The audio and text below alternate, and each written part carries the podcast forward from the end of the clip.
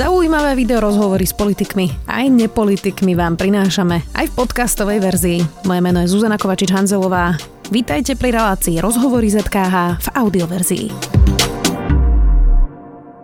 Sú manželia z Luxemburgu sa pristahovali späť na Slovensko a počas Národného týždňa manželstva napísali o tom svojom, v ktorom žijú ako dvaja muži. 7 dní, 7 krásnych blogov o spoločnom obyčajnom živote dvoch manželov, ktorí sú na Slovensku oficiálne iba spolubývajúci. Manželia Dušan Martinčok a Michal Huštaty, vítajte. Dobrý deň. Dobrý deň. Ďakujeme, že ste prišli. A tak aké boli tie, tie reakcie? Na, Dušan, teda ty si písal tie blogy, predpokladám, Áno, čiže áno, aké áno. boli tie reakcie? Hej, ja som ich písal s Myškovou podporou, on si ich stále večer prečítal, či sú, či sú v poriadku, či môžu ísť a prípadne dodal nejaký fotomateriál. No a reakcie boli na 99% veľmi, veľmi príjemné a mimoriadne podporné. Bol tam jeden malý hejt, myslím, na ne, v nejakom, nejakom fóre, ale to taký úplne ľahko zabudnutelný. V, tom, Mhm. mm-hmm. v tých 99% to bolo veľmi, veľmi fajn. Ty si v jednom napísal, jeden pán mi k prvému z nich napísal, to je fakt také nudné ako manželstvo. Rozhodol som sa vziať to ako pochvalu.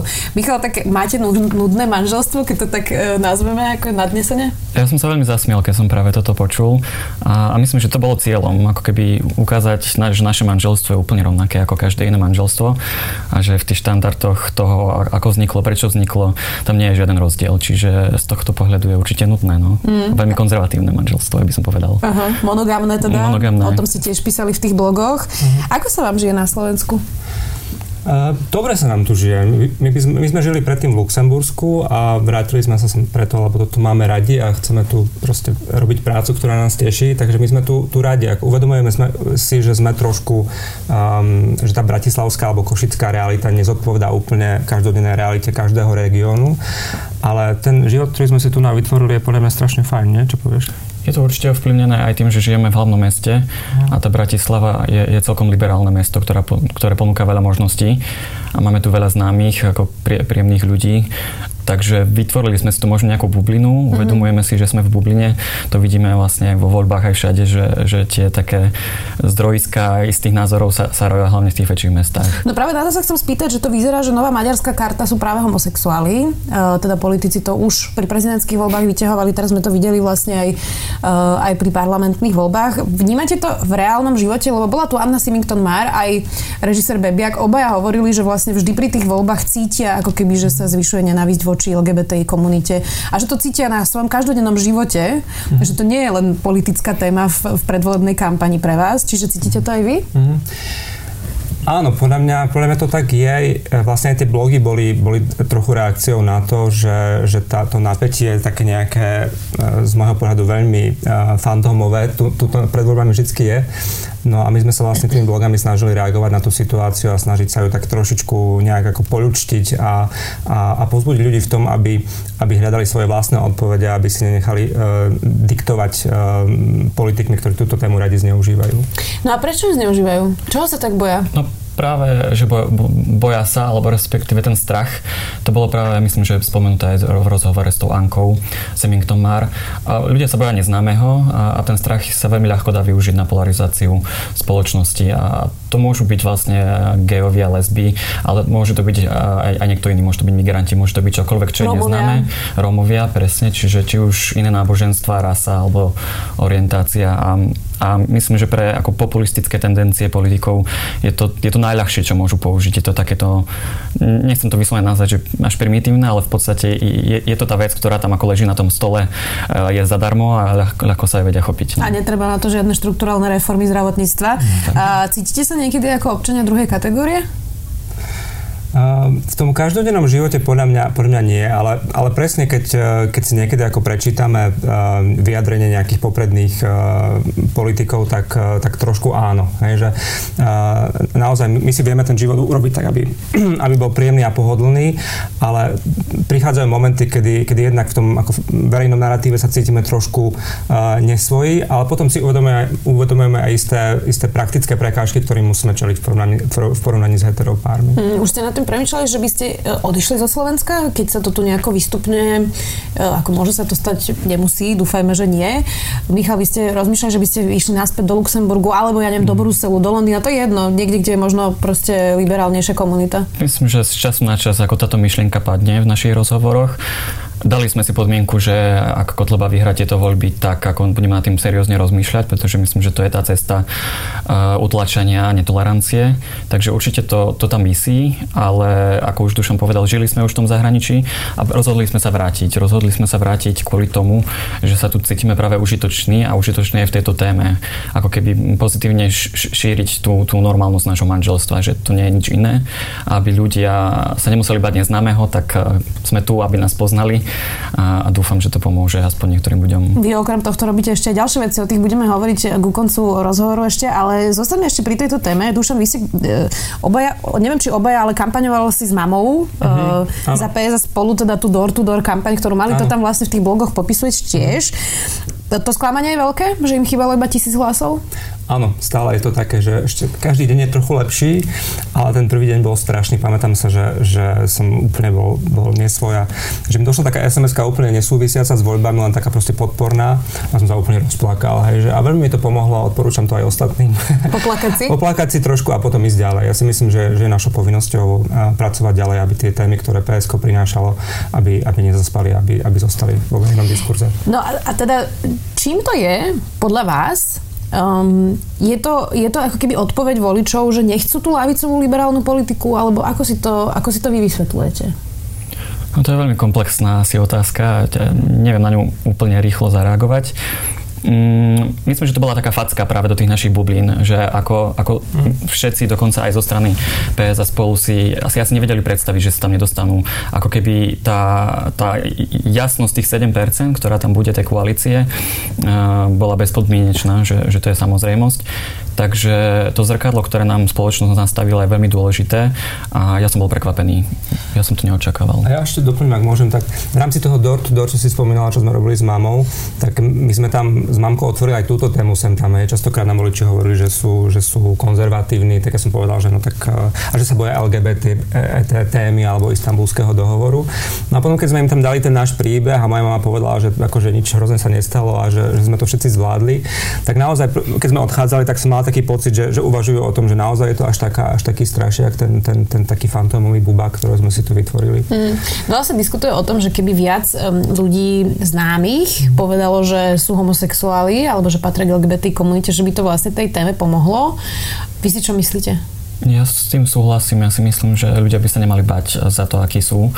Um, je to problematické, pretože ak žijeme v krajine, kde uh, LGBT ľudia majú možnosť nezískať nejaké pracovné pozície alebo dokonca byť vyhodení zo svojich pracovísk a to môžeme vidieť aj, aj teda ako vo verejných médiách alebo teda dajme tomu nejakí herci v rádiách, tak istým spôsobom sa snažím veľmi pochopiť tých ľudí, prečo s tým nejdú s tou kožou na trh a na druhej strane si myslím, že, že to, toto je tá cesta. Mm-hmm. Takže ja, ja podporujem všetkých, ktorí vlastne stoja za seba. A mne sa inak hrozne potvrdilo na tých blogoch, čo sme písali, keď, keď mi vieš, keď mi písali ľudia, hej, cez Facebook alebo cez, cez iné platformy, mnoho chalanov alebo báb, hej, z, z nejakých regionálnych uh, časti Slovenska mi písalo, že to je pre nich hrozne dôležité, že to čítajú, že vnímajú príbehy ľudí, ktorí sú úplne rovnakí ako oni a ktorí žijú úplne obyčajný život, obyčajnú lásku a, a, a že to dokáže fungovať a že to môžu robiť aj bez nenávisti. Mm. Takže ja si myslím, že to je veľmi, veľmi dôležité a hrozne by som sa prihováral za to, aby sme v sebe všetci nachádzali tú silu um, um, hovoriť svoje príbehy a komunikovať s nimi uh, o nich s každým. No ja poznám viacero homosexuálov, ktorí to zatiaľ nepovedali ani rodičom a je to proste nejaká nevypovedaná téma, aj keď teda asi ťažko ťažko povedať, že či to nevedia, podľa mňa dosť možno aj vedia, len si to proste nepovedali. A vy toto popisujete teda tiež v tých, v tých blogoch. Bola tam teda Michal, tvoja babka, ano. kde ste popisovali, že ste sa jej to báli povedať, že či to teda zvládne a že to teda zvládla. Tak skús nám to popísať, že aké to bolo. To je môj posledný coming out asi, asi v mojom živote, teda dúfam. E, bolo to zábavné, akože už um, ja som vycomingoutoval, keď som mal 18, e, približne 18 rokov. Obidve naše rodiny v rámci ako rodičov, súrodencov to prijali veľmi dobre a presne tam zostávali moje, moje dve babky. Obidve sa to dozvedeli vlastne len v posledných rokoch, jedna už bohužiaľ nie medzi nami, takže o to som radšej, že, že to vedela tesne predtým, e, než, než odišla.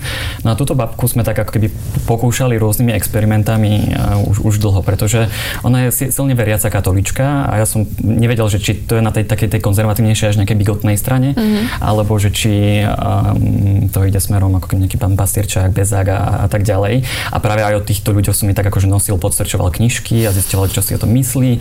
Lenže ona vždy tak, tak lamentovala nad tým všetkým a bilancovala a nebola, ne, ne, ne, nedala mi jasný signál vlastne, že, že, že a kde stojí, či to zvládne. Mm-hmm. Takže my sme sa boli, báli a, boli sme skoro rozhodnutí, že, že to necháme tak, že ako necháme ju dožiť, nech nedostane Že to nebudeš dráždiť vlastne. Hej. Že to nebudeme dráždiť, ale v tom a som ďačný svojej tete, ktorá keby už stratila nervy a jeden večer, a to je teda obed, nie večer, a to je napísané aj v tých blogoch, zobrala nás naozaj fyzicky za ruku, dotiahla nás tam naraz aj s Dušanom, otvorili sa dvere, babka sa opýtala, kto je to, že to nejaký kamarát, ja, neveľmi kamarát a vyvalili sme to všetko na ňu a keď vybalila tie rezne a dala rezne aj Dušovi, tak myslím, že to bolo akoby zahojené a odtedy, odtedy sme mali veľa príjemných stretnutí. A mne, mne pribudla babka vlastne, hej, že naozaj, že ja už nemám starých rodičov dávnejšie a naozaj teraz, keď ideme do Košic, tak toto je jedna vec, na ktorú sa najviac teším, že ideme k babke na, na rezenie alebo na, na tvarohový koláž alebo čokoľvek. Dobre, ale viete si predstaviť, že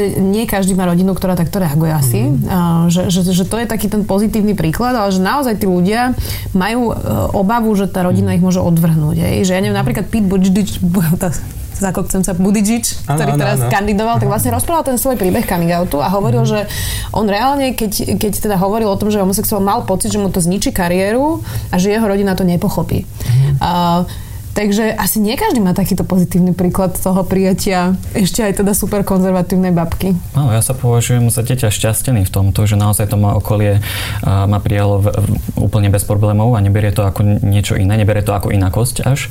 A, a to je ten stav, ktorý by som si prijal, aby sme dospeli. A myslím si, že, že Slovensko na tom nie je tak zlé. Ako nie, nie sme nejaká africká krajina, kde je to trestom a môžeme až zomrieť, mm. keby sme prejavili svoju sexuálnu orientáciu.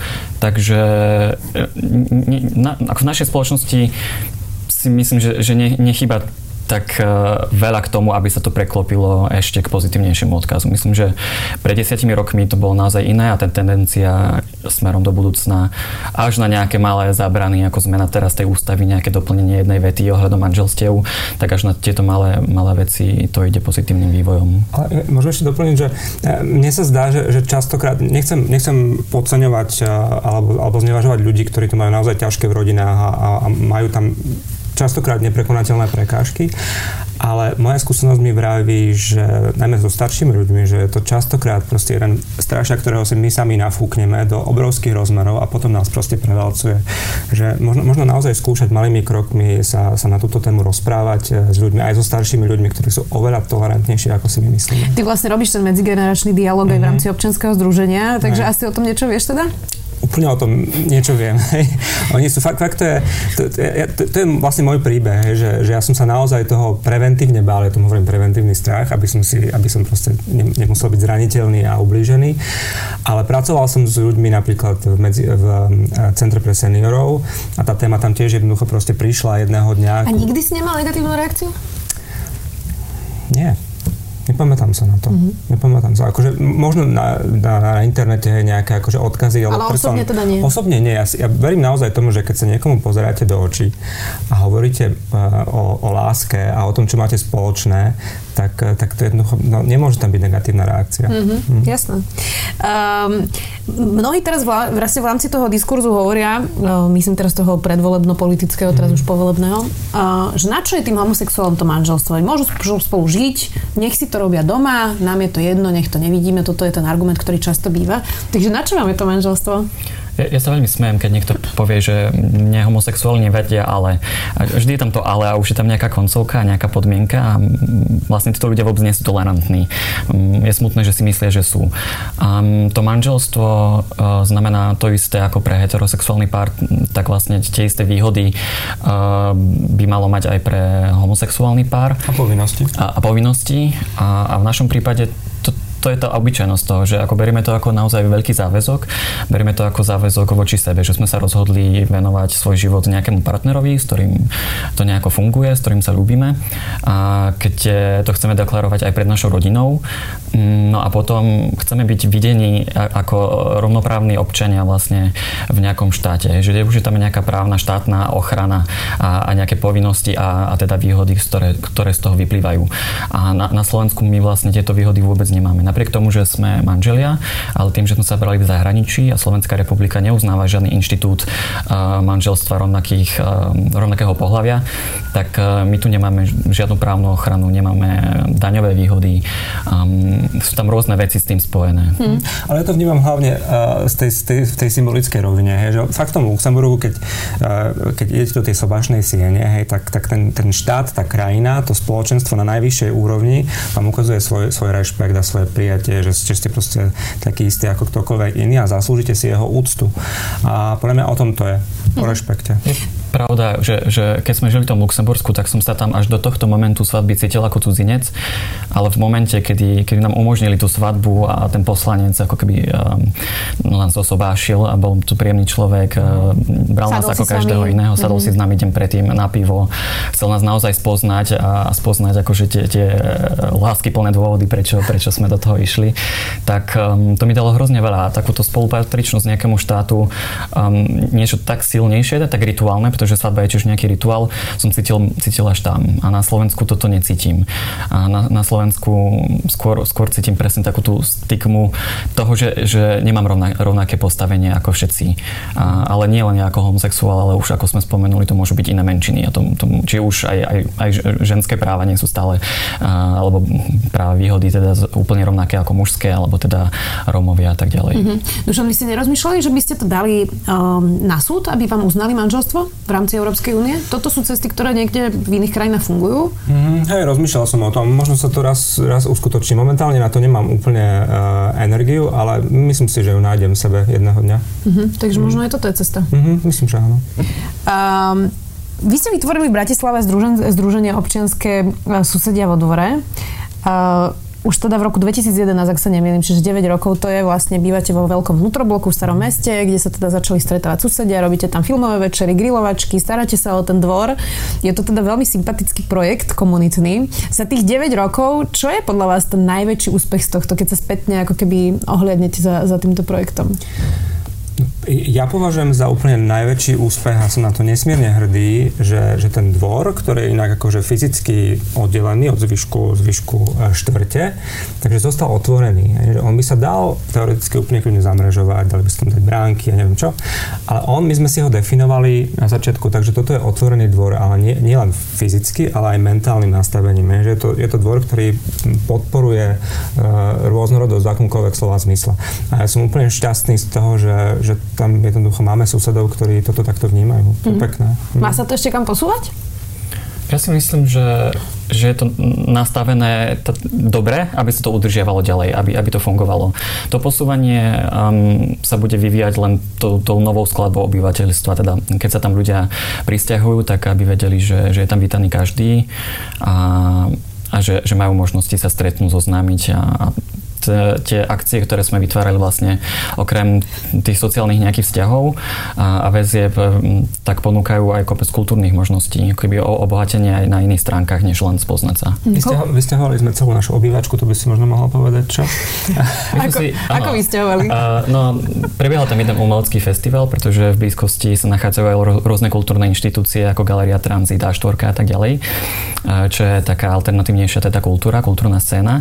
A robili festival pouličného umenia, verejného umenia a, a my sme prvé roky si ani neuvedomovali, že, že nejaká otázka toho, že my sme geji, ktorí akoby organizujú akcie, akcie na dvore, tak a, a, aj to môže byť pre niekoho zaujímavá téma. Hej? Že pre mm-hmm. nás ako byť gej je, je taká malá časť našej identity, že, že sa ňou nezaoberáme, ale keď sme si uvedomili, že ostatných to predsa len nejako zaujíma a možno, možno sa aj hambia niečo opýtať a chcú, chcú nás poznať aj po tejto stránke, tak sme sa rozhodli e, vysťahovať fyzicky našu obývačku s nábytkom Komplet. do takého priechodu smerom do toho vnútrobloku. Aha komplet, vymalovali sme tam steny, mali sme tam elektrinu, lampy, knižnice, kávovár, kávovár koláčik a, a ten priechod je používaný vlastne na to, aby sa ľudia dostali do toho dvora.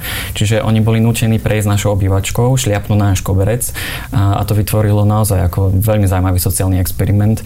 Veľmi to zmekčilo tie vzťahy. A... Čiže akože do obývačky dvoch homosexuálov? Toto bola tá myšlienka? Ono to nebolo nikde takto napísané mm-hmm. a, a ale aj áno, ale hlavná myšlienka skôr bola upozorniť na to, čo je to verejný a súkromný priestor. Že ako, ako sa chováme v súkromnom priestore a ako sa chováme vo verejnom priestore. Že v tom verejnom priestore e, často niekto odhodí špák, odpluje si žuvačku a, a doma by to neurobil.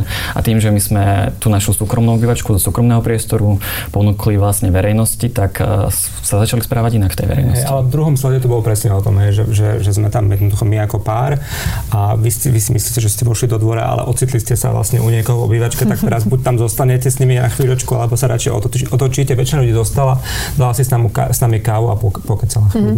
Viete čo, to, totiž to, táto vaša aktivita úžasná. Neviem, koľko vás toto času súkromného stojí, asi dosť veľa, ale väčšinou to tak býva, že musí byť niekto taký veľmi aktívny, ako ste vy dvaja. Vy ste, e, môžeme to nazvať taká tá inteligencia, vzdelaní, šikovní umelci, máte vzťah k umeniu, ku kultúre a začali ste, rozhýbali ste ten dvor a tí ľudia sa k vám už pridali, ale bez toho prvohybiateľa to asi nejde, alebo sa milím? A koľko vás to teda toho času stojí, keď niekto nás pozera, možno by to chcel začať robiť, ale hovorí si, mmm, bude ma to stať 5 hodín denne? Podľa mňa um, oveľa menej, ako si človek myslí. My už inak postupne z toho dvora, akože my, my sme sa už odsťahovali odtiaľ, ale stále to robíme, mm-hmm. pretože to máme radi. Presťahovali sme sa len pár metrov ďalej. Takže stále tam sme, ale postupne to ako keby opúšťame a prenechávame to vlastne ľudí, ľuďom, ktorí, ktorí tam sú, um, prišli po nás a stále to funguje.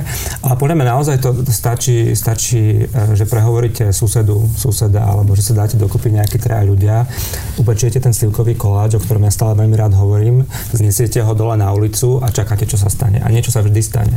A väčšinou je to fajn. Naozaj to stačí ako toto pravidlo, že, že niečo prichystať, doniesť a ponúknuť, alebo ako minimálne stačí sa pozdraviť na tej chodbe v tom, tom nejakom bloku, v chode a, a hneď to spustí nejakú tú konverzáciu. A keď sa na to nabalí dosť ľudí, ktorí, ktorí sú ochotní prísť a, a venovať ako trochu svojho času ostatným v okolí, tak, tak to funguje. No a keď sa na nás pozerá nejaký introvert, pre ktorého je to ťažké zobrať koláč a, a rozprávať sa s ľuďmi, čo by ste mu poradili? Ty si introvert. Áno, ja som s tým bojoval do začiatku. Um, zase ja som sa skrýval za fotoaparátom, Aha. že som to tak zdokumentoval, keďže sme to chceli dať aj na sociálne siete, aby, aby práve ľudia sa inšpirovali. A na to sme prišli, že, že nielen, že sa inšpirujú, ale mnohé také komunity existovali aj pred nami. Uh-huh. Nie sme jediní a možno ani nie vôbec prví. A, takže vytvorila sa pekná sieť, ale zase netreba to síliť. Hej. Ja, ja nemám veľmi rád uh, nemohol by som byť politikom, nemohol by som byť prezidentom, mm-hmm. veľké prejavy mi vadia, čiže e, potom nech sa sám tí ľudia doma zasa. Nie, nie každý musí byť automaticky veľmi extrovertný. A, ale zase, keď je nejaké premietanie na dvore, to kino, no tak keď si príde a sadne medzi ľudí, nikto sa ho nič nepýta a pozrie si film, tak myslím, že, že aj tak sa to dá užiť pre introvertov. Jasné. Uh, Dušan, ešte chcem prepojiť aj tú e, iniciatívu, ktorú ty robíš, a to je vlastne old school, akože staré je cool. Mm-hmm. Uh, alebo stará škola. Alebo stará škola, mm-hmm. presne. Uh, kde teda robíte presne ten medzigeneračný dialog. A pýtam sa preto, že, že napríklad ja som v bytovke, kde, kde je veľa starých ľudí, ktorí sú zatvorení vo svojich bytoch vlastne. A, a v podstate postupne vymierajú. Myslím si, že odkedy ja už ten byt vlastním, tak už dvaja zomreli a ja vlastne neviem ani, ako sa volajú, ani aký mm-hmm. život mali, ani čo robia. Uh, a toto často býva realita v bytovkách, že niekedy sú tí starí ľudia osamelí a susedia vlastne ani nevedia, že kto to je, čo to je, vedia, že tam žije 30 rokov, možno asi, že čo robil v nejakom produktívnom veku. Uh-huh. Ako nadviazať ten kontakt, keď teda mám takéhoto suseda mm, a čo mi to môže priniesť? Lebo väčšinou si tí mladí možno myslia, že bude to otrava a o čo mi už len ten človek môže ako keby porozprávať, že vlastne on nerozumie mobilom ani internetu a že mm-hmm. o mhm. čom sa budeme baviť. Mm-hmm. Ja rozumiem. Áno, presne tak. Uh, tá, uh, no ja si myslím, že, že, že, že jednoducho treba v sebe nájsť tú nejakú odvahu, minimum tej odvahy a skúsiť na tie dvere za, zaklopať. A podľa mňa sa skôr či neskôr nejaký akože styčný bod nájde. Napríklad, aby som bol konkrétny, tak ja mám kamošku Betku z vedľajšieho vchodu, ktorá má 86 rokov a my obidvaja máme radi záhradkárčenie. Ona má svoju predzáhradku, ja mám tiež tam taký kúsok poľa v uvozovkách v tom vnútrobloku a toto nás spája, je, že dávame si rady, vymieňame si priesady, hovoríme si o tom, čo treba robiť, keď, keď nám niečo tam skapíne a podobne. Mám inú zase susedku, susedku, ktorá veľmi rada varí, hej, tak tam, tam zase e, cez palacinky sa ten vzťah nejakým spôsobom narodil. Čiže ono vždy sa nejaký styčný po, uh, bod nájde, všetci jeme, všetci, všetci varíme, hej, všetci sa musíme nejakým spôsobom o seba starať, takže, takže dajú sa nájsť spoločné témy. Našou úlohou je skúšať ich hľadať. Ale naozaj je to v tom zaklopaní na, to, na tie dvere. Treba to skúsiť. Ja by som ešte tam doplnil, že to sú tie pozitíva, ale každé spoločenstvo, ak bývame v nejakom veľkom dome, kde je viac bytov bloku, tak um, tam sú aj nejaké domové schôdze, alebo sú tam stretnutia, kedy sa rozhoduje o tom, že, že ako narábať s nehnuteľnosťou. Áno, veľmi často sa hovorí, že to, je, že to je najväčší... Uh, strašiak taký. Nie, strašiak, že, to, že je to naj, najdôležitejší dôvod proti priamej demokracii, vlastne domové schôdze. To sa často hovorí. Oni, oni môžu byť aj nepríjemné a, a nepríjemné sú hlavne, keď sa susedia nepoznajú, pretože vtedy sa, sa tí jednotlivci, ktorí vedia byť možno aj trochu agresívnejší, cítia bezpečne, že nikto ma nepozná, tak ja si teraz vyjadrím názor a tak ďalej. Ale Duško sa rozhodol, že tieto domové schôdze budú u nás doma, že ľudí pozve k nám a už keď ich presne akože pozveme k nám, už sa vyzujú, dáme im čaj, kávu, tak oni sa správajú úplne milo a, a zmenia sa. Čiže, čiže spoznať svojho suseda môže naozaj aj, aj pomôcť akože rozumieť si a spoločne sa lepšie rozhodovať. No a Michal, ty sa ako na to pozeráš, keď ti tvoj partner ako introvertový proste nasťahuje domov 30 ľudí na domovú schôdzu? Výborná otázka. Plakal som aj za dverami už. um, no, obrazne povedané, ale nie, ja priznám, že presne skôr ako introvert už sa mi aj stalo to, že som sa rozhodol, že, že ja sa dnes zavriem v izbe a ani nevral, že tu som a celý čas som nevyšiel zatiaľ, čo niekto u nás bol. Čiže vieš si tam vytvoriť nejaký svoj priestor Áno, pre. Ako, mám, nemusíš byť neustále už súčasťou toho vlastne. Niekedy si potrebujem ten priestor ako uchrániť svoj presne introvertný, čiže e, nemôžem povedať, že by som bol na každej akcii a vždy sa zúčastnil, ale samozrejme ja si to tak nejako príjemne dávkujem, aby, aby som to zvládol aj ja ostatní. Dušan, ty to tiež nejak dávkuješ teda tvojmu partnerovi introvertovi? Ja, ja som sa to učil chápať u Miška, hej, že, že on naozaj, že, že proste prídu naši aj známi a kamaráti a on sa zavrie do izby, ale už tomu rozumiem, hej, že naozaj ľudia, ktorí sú introvertnejší, potrebujú priestor na to, aby, sa, aby si obnovili sily. Takže už to, už to rešpektujem, už nie som taký, že poď, poď, už, to, už je to OK, nie? Už som lepší v tomto. Našli sme v tom taký dobrý balans. Super. Uh, záverečná otázka. Um, ak by ste mohli niečo teraz zmeniť zázračne na Slovensku, uh, čo by bolo? Čo by ste chceli, aby na Slovensku bolo, bolo iné? Uh-huh. Uh, ja by som si želal ja by som si želal viacej, viacej takých prienikov a možností, aby sa ľudia a, mohli spolu zhovárať, aby spolu zažívali spoločné e, chvíle. Hovorila sa o festivale Old School, ktorý robíme s občanským združením zrejme. A to je presne taký príklad, kedy, kedy ľudia, ktorí sú úplne odlišní, hej, majú strašne málo parametrov spoločných, tak sa môžu stretnúť pri štrikovaní, koncerte, diskusii, nejakom, nejakej, nejakej, nejakom workshope. A keď sa poznáme, tak nás proste nerozdelia potom tí, ktorí, ktorí s nami chcú manipulovať, hej, pretože my vieme, o, o čom sme a vieme, že, že, že nie sme tí, tí fantomoví bubáci, za ktorých nás uh, majú možno niektorí politici. Michal? Ja by som povedal, že no, práve si, aby tie, tie rôzne komunity, ktoré tu sú, tak aby boli voči sebe tolerantné. V podstate tá, tá tolerancia je pre mňa najdôležitejšia, aby tam neboli žiadne podmienky, že, že môžeš prísť, ale um, môžeš to robiť doma, ale nerob to na verejnosti a tak ďalej, čo je, čo je smerom k nám. Um, takže byť k sebe milší, lebo nechcem povedať, že, že verím v nebo a peklo, ale verím v dobro a zlo, teda je to nejaké široké spektrum a, a keď by sa ľudia prehúpli k tomu dobru no viac. Tak myslím, že pod toto sa môžeme všetci podpísať. Ďakujem vám veľmi pekne, že ste prišli do Sme video. Držím vám palce a ďakujeme teda aj za vaše občianske aktivity, ich teda na Slovensku určite treba. Dnes tu bol Dušan Martinčák a Michal Huštaty. Ďakujem. Ďakujeme, dovidenia. Počúvali ste podcastovú verziu relácie Rozhovory ZKH. Už tradične nás nájdete na streamovacích službách, vo vašich domácich asistentoch, na Sme.sk, v sekcii Sme video a samozrejme aj na našom YouTube kanáli Denníka Sme. Ďakujeme.